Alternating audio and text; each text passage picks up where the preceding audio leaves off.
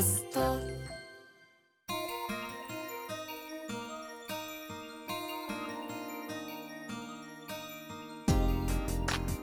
ティービーエス アナウンサー日比真央子です。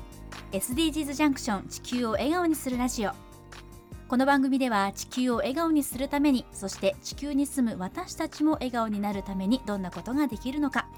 エスディージーズ に取り組んでいる方々のお話を伺いながら、今できるアクションを考えていきます。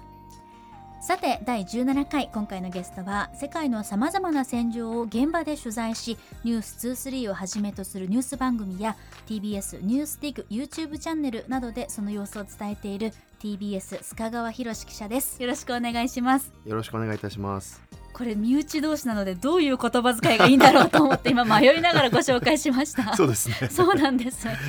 さて、簡単なご紹介ですが、はい、須賀川さんはさんがつじゅうごにちから東京のヒューマントラストシネマ渋谷を皮切りに順次開催される ティービーエス ドキュメンタリー映画祭にせんにじゅうよんで監督を務めたボーダー戦場記者×イスラム国が上映されます。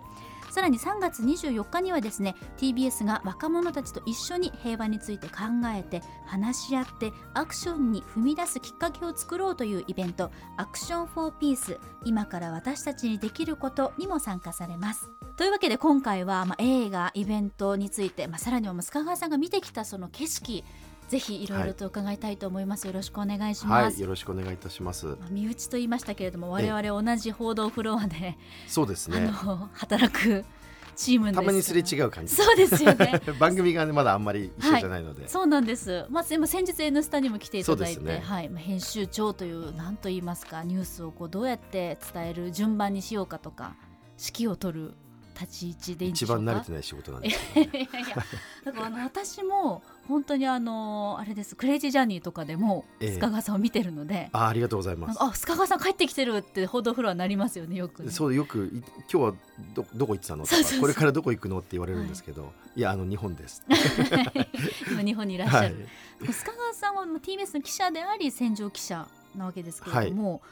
はい、所属というかはどこになるんですか？所属は今、うん、ニュースにじゅうさんですね。番組に所属して番組に所属しています、うん、番組の専属記者という形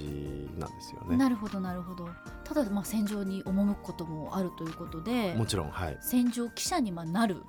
なんかきっかけというかあったんですか？これ実はすごくいろんなところでよく聞かれるんですよね、はい、昔から志があったのかとか、うん、どういう思いで現場に行ってるんですかとか、うん、でもこれって実はある日突然、もちろんなりたいと思うわけでもなく、えー、昔からものすごいモチベーションが高い人間だったわけでもなくて、えー、なんとなく環境がそういった思いを作ってくれたというふうに思っています。もともと難民問題だとか、えー、すごく弱い立場にいる人に対して何ができるかということを考えていたんですけれども、はい、具体的にじゃあ戦場に行きたいと思っていたわけではなくて、うん、で今も別に戦場に行きたいと思っているわけでは実はないんですけれども、ただやっぱり抑圧されている人だったりだとか、未来を奪われている人、うん、普通の我々が日常と思える生活を送ることができないでいる人たち、うん、そういった人たちのいるところに行くと、やっぱり大体戦争が起きている、うん、結果的にそういった場所に赴くことになっている、うん、でそうすると現地の軍事の知識とかも当然自分の中で蓄えなくちゃいけないですし、うん、国際情勢とかも考えていくと、おのずとこの戦場を多く取材することになっていったというのが現実ですね、うん、今の中で大体戦争が起きているという言葉が結構衝撃的なんですけど、日本にいると戦争って過去のものとか本当に自分と関係ないものってやっぱりどうしても思いがちだと思うんですけど、そうですね、やっぱり取材を続ければ続けるほど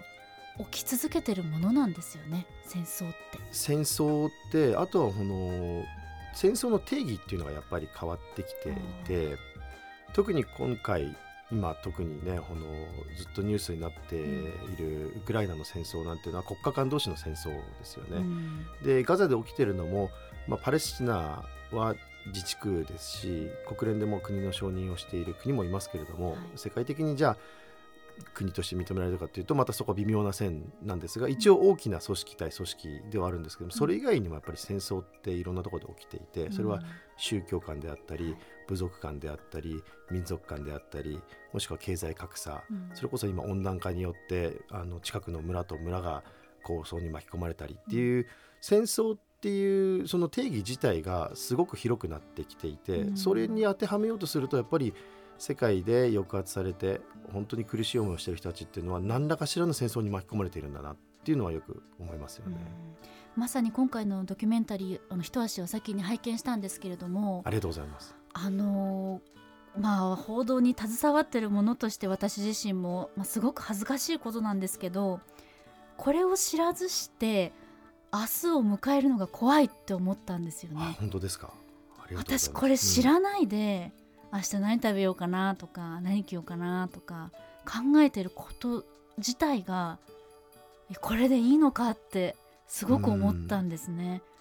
須賀川さんは現場に行かれて、まあ、日本にも帰ってきてっていう生活を繰り返す中で、はい、どういうふうに戦場の景色を自分の中で噛み砕いてるというか受け入れてるんですか？あ、すごくいい質問でよく聞かれるんですけれども、うん、どう受け止めているかって、うん、実は僕すごく無情で、うん、冷たい人間だなって思うところがあって、やっぱり割り切らなくちゃいけない。ですごくこれは現実的な見方をしているとも言えるかなと思うんですけれども、うん、人一人一人の力で、うん、そんなに簡単に人の命って救えないですし、戦争を止めることもできないし、政治を変えることはできないので、ただ人間一人一人がやれることをやるしかないと思っているんですよね、うん、だからよく戦場に行って帰ってきて普段の生活に戻ることって辛くないかって聞かれるんですけれども、うん、僕はそこはやっぱりすごく割り切っていて、うん、自分には自分の人生があるし守らなくちゃいけない家族がいるし、うん、当然自分自身の健康も守らなくちゃいけないし、だからそこはあの、まあ、あえて割り切ろうとしている部分はもちろんあります、うん、ただ一方でちょっと言ってること矛盾するんですけれども、ずっと今まで関わを持った国、地域、人とはほぼ毎日やり取りをしています。だから昨日から今日にかけてもガザの人とずっとやり取りしていて、うん、で個人的にちょっと支援金を送ったりとかしたりとか、あとイランの人ともやり取りしてますし、トルコ、イスラエル、ガザの人、そういった人たちともうほぼ日常的に、うん、まあ、ライン を送るような感じですよね。だからそれが負担だと思うか思わないかっていうところだと思うんですが、僕の中ではそれは負担じゃないので、うん、彼らとつながっていられるすごい有益なツールだと思っているので、そういう意味では自分、まあ、本当にコミットしてるかしてないかって本当人それぞれの多分感覚の違いだと思うんですけど、うん、僕としてはそれは別にそこまでコミットしてるつもりはなくて、うん、個人としてつながって人と人、人と人とのつながりなので、それは大事にずっとしているので、うん、それを負担と捉える人ももしかしたらいるかもしれない。そういう形で自分はずっと戦争で苦しんでいる人たちとか戦争で抑圧されている人たちとつながっている感覚を持ちながらこう日常を過ごしているっていう感じですね。だから本当今日来る時もさっき電車の中でガザの人にあのショートメッセージ送ったりだとか、今日何してるみたいな。そうですね、あの、まあ、ちょっと昨日ちょうどねあのお金送ったので、あの受け取れたとか、 あ, あとはイランの人にあの最近どうとか、うん、あとこの間イスラエルの人からはなんか美味しいケバブ屋見つけたぞって連絡が来て、へじゃあその場所ちゃんと地図でピンしといてな今度行くからみたいなやり取りとかを、まあ、ずっと日常的にやってるっていう感じです。報道として取材をする須賀川記者としてのこう視点と人間須賀川さんとしてのこう視点、両方なんか戦場に持ってってるのかなという印象を受けました。 あ, ありがとうございます、はい、そ, そうですね、なんか別にそこあんまり僕は、うん、あの自分の中で区分けもしていないので、うん、だからやっぱり一方でだからこそ僕の出すレポートが結構主観的になったりとかっていうことも結構あるかなって自分では思っていて、でもそれは仕方のないことですし、むしろあんまりこう主観になりすぎても良くないですけれども、これからの時代ってやっぱりどんなに客観的に公平に切り取ったって言っても、ね、そこには主観が入ってるわけじゃないですか、はい、だからそれはあんまり隠さずに、うん、ただいろんな第三者の意見も交えて伝えることで、うんうん、現地のニュースが立体的に浮かび上がってくるんじゃないかなって。今の視聴者の人たちもやっぱりみんなすごくなんだろうセンシティブで、うん、やっぱりこっちの意図していることよりもさらに先を見てる人たちがすごく多いので、うんはい、言い方悪いですけどやっぱり昔ながらの報道の仕方をしてしまうと、ちょっとこう上から目線というか、これではちょっとわからないとかっていうふうにもう結構みんな分かってると思うんですよね、うんうん。でむしろ、ね、あの特に エスエヌエス が発信することが民主化されたので、はい、詳しい人から見たらもうすぐ化けの皮が剥がれるというか、うん、だからそういったところはこの真摯に受け止めながらやっていくしかないかなというふうに思うんですけど、うん、そういった人たちのこう見る目が多くある中で伝え方の一つとして今回映画、はいまあ、今回というか前回もですけれども、ええ、なぜこのドキュメンタリー映画という方法を取ったんですか？もうドキュメンタリー映画にしかできない表現の仕方ってやっぱりあると思うんですよね、うん、てかあるんですよね、うんうん、で僕はやっぱり取材に行くときに必ずそれがどのコンテンツにできるかわからないので、うん、最終目標はやっぱり映画化を常に頭に見据えて取材に行くようにしているんです。報道のニュースと映画って何かこう撮り方とか視点の置き方って違ったりするんですか？意外とね違わないんです。違わないっていうか、えっと、多分嘘、嘘つきました、うん、違います。違う違うんですけど違わない、うん、えっと、どういうことかというと、映画みたいな撮り方をしてもニュースとして十分消化させることができるんですよね。なるほど。だけどニュースっぽい撮り方をすると映画にはできないんです、うん、なんであの大は小を兼ねるじゃないんですけれども、だから常にでその映画にできるかできないかってやっぱり取材をしていかないとわからないじゃないですか、うん、なので地上波ニュースでこれはいけると思って地上波ニュースだけでやろうと思って取材してて、取材終わった後にこれはすごくいい話だったから映画にしたいと思ってももうできないんですよね。だから映画にできるかできないかわかんない以上もう最初から映画を撮るつもりで全部取材してます。なるほど。そうすると最終的に切り取った部分はニュースとしても使えるし、うん、YouTube コンテンツとしても使えるし、うん、地上波の長いドキュメンタリーにもできて最終的に映画にもできる。それが全部できればもちろん万々歳ですし、できないときはしょうがないんですけど、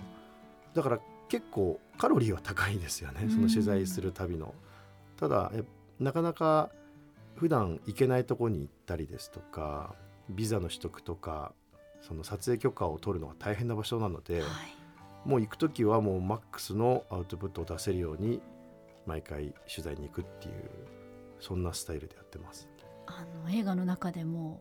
刺されるかもしれないとか、はい、奥でなんか持ってる人がいるからここは逃げようとか、本当に隣り合わせじゃないですか、うん、命の危険と。それでも映画をカメラを回し続けるその気持ち、モチベーションはどこにあるんですか？どこにあるんですかね、うん、や, やっぱり知ってもらいたい。さっき日比さんが言ってましたけども、やっぱこのこれを知らずにっておっしゃってましたけども、うん、知らないことってやっぱり一番の罪だと思っていて、無関心であること、うん、知らないことで、知ってアクションを取らないことと知らずにアクションを取らないことってやっぱ全然違うと思うんですよね、うん。で人間ってやっぱり正直な生き物なので、知ってるとやっぱり何かアクションを起こすと思うんですよ、はい、なんか変わると思うんですよね、うん、だからそこをやっぱりその掘り起こしたい。でそうすることで少しずつ小さな変化を生みた生んでいきたいなっていうのは常に思っていて、例えばシリアってアレッポの石鹸がすごく有名なんですよね、オリーブの石鹸が。で内戦でもう国中が荒廃しちゃって今も作れなくなってしまって、アレッポの職人たちがトルコに移住して、トルコの支援で工場を再建して作ったりだとか、当然シリア内でも作ってるんですがなかなか輸出、あの輸出ができなかったりとか、ものすごく大変なんですけれども、うん、っていう話を知って、で今回のこの私のシリアの映画を見た後にどっかの雑貨店に行ってシリアのアレッポ石鹸って見たらにひゃくえんさんびゃくえんだったら買ってもいいじゃないかって思うじゃないですか。多分そういう積み重ねだと思うんですよね、うん、そんなに無理する必要はなくて、でもその知ってる知ってないで多分その小さな変化が生まれる生まれないの大きな境目があると思っていて、うん、それを少しでもいいからたくさん、うん、そういった違いを生んでいきたいなって思ってやってます。でなのでじゃあそのためにじゃあ命の危険を冒すのってこうコスパ悪くないですかっていう人もたまにいるんですけど、うん、そんなことないんじゃないかなって思っていて、すごい大富豪がね、何億円寄付するよりも何億人が動いた方が絶対力あるじゃないですか、うん、だからまあそれをすごい青臭い話ですけどそれを信じてやってるっていう感じですよね、うん、アクションにつなげていく、やはりこの特に平和について考えるというのは未来について考えることにつながると思うので、若者の皆さんにとってはものすごく喫緊の自分のことだと思うんですよね、まあ、大人にとってもそうじゃなきゃいけないんですけど、うんでまあ、今回このイベント語り合うイベントということでアクションフォーピースありますけれども、須賀川さんの視点から経験からどんなことを話したいというふうに思ってらっしゃいますか？実はですね、僕から発信したいっていうよりも、うん、若者たちの意見を聞きたいなってすごく思っています、うん、なんかこう今の若い人たちはとか、うん、よく言われるんですけれども、うん実はこの技術の革新だったりだとか エーアイ も含めてインターネットも含めてあらゆる世の中の事象がこの移り変わるスピードって多分じゅうねんまえと比べてもう何十倍のスピードになってると思うんですよね、はい、でその中でそういったそのデジタルネイティブの中で生きてる人たちってすごいいろんなアイディアを持ってると思っていて、はい、で特にこの紛争地とかですね、難民問題とか、まあ、それこそ平和に関するものって技術で変わるものってすごくいっぱいあると思うんですよ。うーんそれこそインターネットだとまさにそうで、イーロン・マスクのスターリンクあれなんてものすごくて、やっぱり今までインターネットにアクセスできなかった人たちは一気にできるようになる。でそれだけで情報が入るようになる。もしかしたらその治すことができなかった病気のそういった情報にアクセスできるようになるかもしれない。でなんだろう、この一つの技術の革新が一気にその地域を平和にするかもしれないっていう、これってすごいことで、でドローンの出現もそうですよね、うん、これまでだったらこのヘリコプターでも行くこともできなかったコストもかかった場所にドローン一つでもしかしたらものすごい重要な医療物資を届けることができるようになるかもしれない、まあ、実際できてますよねアフリカとか で,、はいうん、でそうすることによって村一つが救われるかもしれない、うん、でそれってすごいことで、それになんだろう、それこそもう今ね ファイブジー がこれからどんどん普及していって、うん、でインターネットの規格もどんどん変わっていって、うん、地球の裏側から地球の反対側にいる人に遠隔でもしかしたらものすごいない、あのー、難易度の高い内視鏡の手術ができるかもしれない、うん、もしかしたらそれがアフリカの も, ものすごい貧しい村に機械一つ持ち込めば脳腫瘍の手術ができるようになるかもしれない、うん、でそういうアイディアって多分僕らではもうついていけなくて、若い人たちの力、若い人たちの発想力ってものすごい大事だと思うんですよ、うん、だからきっかけはもちろん、あのー、私の経験だったりだとか取材したものから感じてもらって、そこから先の発想っていうのはやっぱり次の世代じゃないとなんか出て面白い革新的なもの出てこないんじゃないかなと思っていて、うん、そのきっかけを与える存在であればもうそれでいいかなっていう、なんかこっちから何か教えるとかなんかそんななんかこう偉そうな大冗談に構えても大したものないと思うので、そうそこにすごく期待しています、うん、まさに エスディージーズ のこの番組をやっててもいつも思うのが、なんていうかこう教えてもらうというのもなんなんですけど、なんか大人って頭が固い、だからやっぱりできないことの方がいっぱいあってで、ね、でもやっぱりその地球とか未来とか環境についてやっぱり若い人っていう言葉も本当は好きじゃないんですけど、よっぽどや頭が柔らかく、よっぽど自分のこととして考えている人たちが本当にたくさんいらっしゃるんだなと思うんですよね。まあ、話し合うきっかけそもそもないと何も進まないので、そうですよね、はい、その点においてはすごくこういった場所があるというのはお互いにとってすごく大きいんだろうなというふうに思います。いや、すごく大きいと思います、うん、こちらとしてはきっかけを、うん、あの少しでも与えられて、で逆にそのアイディアをフィードバックしてもらって、うん、今まで考えもしなかったようなアイディアを大人が具現化するっていう、うん、そういうこうなんか正しいスパイラルができるといいなとは思いますよね、うんうん、そして引き続き、まあ、報道番組に携わるものとしてそういったこう若者の皆さんのきっかけというのもなんなんですが、まあ、どうやって伝えていったらいいんだろうなというのは個人的にすごく悩んでいることで、うんまあ、現場を見ているからこそこういっぷんはんとかしかないじゃないですか、地上波の放送って短いですよね。ね、なんか映画を見たからこそこれ全編やった方がいいんじゃないのとかやんなくていいのかなとかすごく自分の中で問うたんですけれども、うんはいはい、須川さんが見る現在の報道のあり方ってどうですか？すごくざっくりした質問なんですけど。いやいやでもね、実は僕結構そこドライで、うん、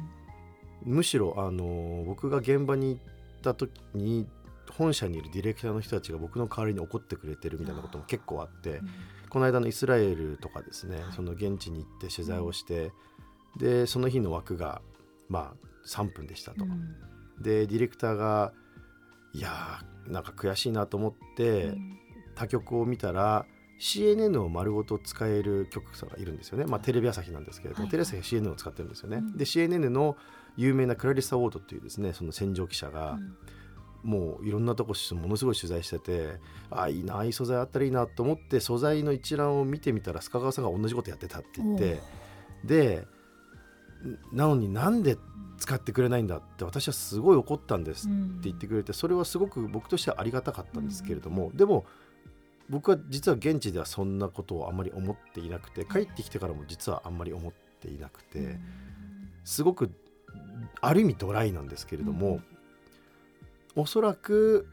その海外のメディアがそれをやったから取り上げていた。同じことをやってもダメで、多分日本人的な視点がもっと必要だったりだとか、もしくは自分なりの切り口がもっと必要だったりだとか、言い方悪いですけども興味深い、面白いっていうよりも興味深い、興味を引く取材をすればおのずとそのニュースの尺っていうのはついてくると思っているんですよね。でついてきてない時っていうのは多分取材は何かが足りなかったりだとかしてるんじゃないかなっていうのがまずいってんと、あとはこれやっぱり見てもらってなんぼじゃないですか。だから僕のこの今度やろうと思っているそのイスラム国の思想がまだ残っている、まだ生きているっていう取材ですよね。これやっぱり超非日常ですし、日本に暮らして日本人でいる以上ほとんど触れることない、もう異世界で、うん、なおかつものすごい過激な世界ではあるんですけれども、それをじゃあ地上波でやっても多分見てくれる人って限られてしまうんじゃないかなって思っていて、うん、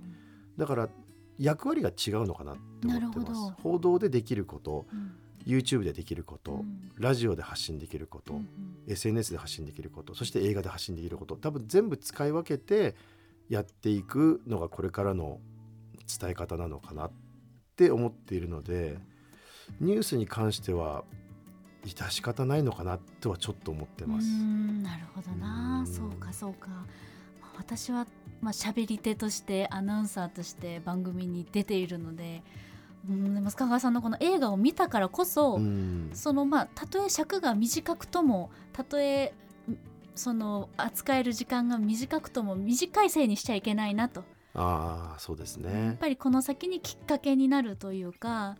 うん、より感度の高い若い人たちにこう自らこう調べてもらうきっかけにするというか、うん、自分が何ができるかなっていうのはまだ考えてるんですけど、まあ、でも若い人もニュース番組見てないですからね。うん、そうですね。うん、でそこに見てもらうように一生懸命仕掛けを作っても、うんうんうん、多分もう全部見透かされているので、はい、多分ニュース番組として伝える層はしっかりと伝える、うん、そこは絶対内外主義にしちゃダメなんですけど、うん、多分見てくれていない若い人たちにそれこそもうビデオオンデマンドで好きな映画を見て好きなタイミングでニュースを見て エスエヌエス をフォローしている人たちに、じゃあこの時間のニュース見てよっていうのは多分もうこれからの時代違うんじゃないかなって思っているので、うん、そこはしっかりと割り切った上で、そのテレビのニュースでは伝えきれてない層には別の手段を用いるしかないのかなって思っていて、それがやっぱり今回の映画であったり YouTube であったりラジオなのかなって思うんですよね。だからしょうがないかなって、ちょっと実はその冷めた冷めてはいるんですけれども、むしろ他のその耕しても耕しても耕してももう水脈が出てこないところよりも別のところを開拓した方がいいんじゃないかなって思ってます。選ぶのは見てくださる方ですもんね。そうなんです、そうなんです。なるほどな、まあ、ぜひこの映画をですね見ていただいて、また新しいこうきっかけというか、まあ、私は本当に見ずにはいられなかったなという作品でしたので、あ、はい、あのこう身内同士でおすすめし合うのもなんなんですが改めてちょっと映画についてもご紹介させてください、はい、さんがつのじゅうごにちから東京のヒューマントラストシネマ渋谷を皮切りに順次開催されます ティービーエス ドキュメンタリー映画祭にせんにじゅうよんにて、須賀川さんが監督を務め取材をされました映画ボーダー戦場記者×イスラム国が上映されます。さらに先ほど少しお話も出ましたけれども、須賀川さんがナビゲーターを務める ティービーエス と若者たちで平和について考え話し合い、アクションに踏み出すきっかけを作り出そうというイベント、アクションフォーピース今から私たちにできること、これはさんがつのにじゅうよっかの日曜日に開催されます。 ティービーエス の井上アナウンサーも出演するということで、まあ、ここでどんなきっかけが生まれるのかというのもまた楽しみですね。そうですね、うん、結構いろいろな仕掛けを今回あの準備しようといろいろと考えていて、はい、ちょっと戦場を追体験するためには何かできないかとか、ちょっと没入型の体験ができないかとかですね、いろいろなあのただのイベントで僕は話すというのではなくて、うん、こうみんなで何かを作り出すきっかけになるような没入型イベントをなんとかできないかなと今やっているので、はい、そちらもぜひあのご期待いただければというふうに思います、はい、ありがとうございます。ちょっとまだまだ私は話足りないので、またどっかで菅川さんが日本にいるうちにありがとうございますあの捕まえたいと思います。ありがとうございますぜひ今後のね X の ティービーエス のアカウントなどでもこのイベントについて、また映画祭についても詳細をお伝えしていきますので、合わせてチェックしてみてください。今回は世界のさまざまな戦場を現場で取材する ティービーエス 須賀川博記者にお話を伺いました。ありがとうございました。ありがとうございました。ここまで エスディージーズ ジャンクション、地球を笑顔にするラジオ、案内役は ティービーエス アナウンサー日比真央子でした。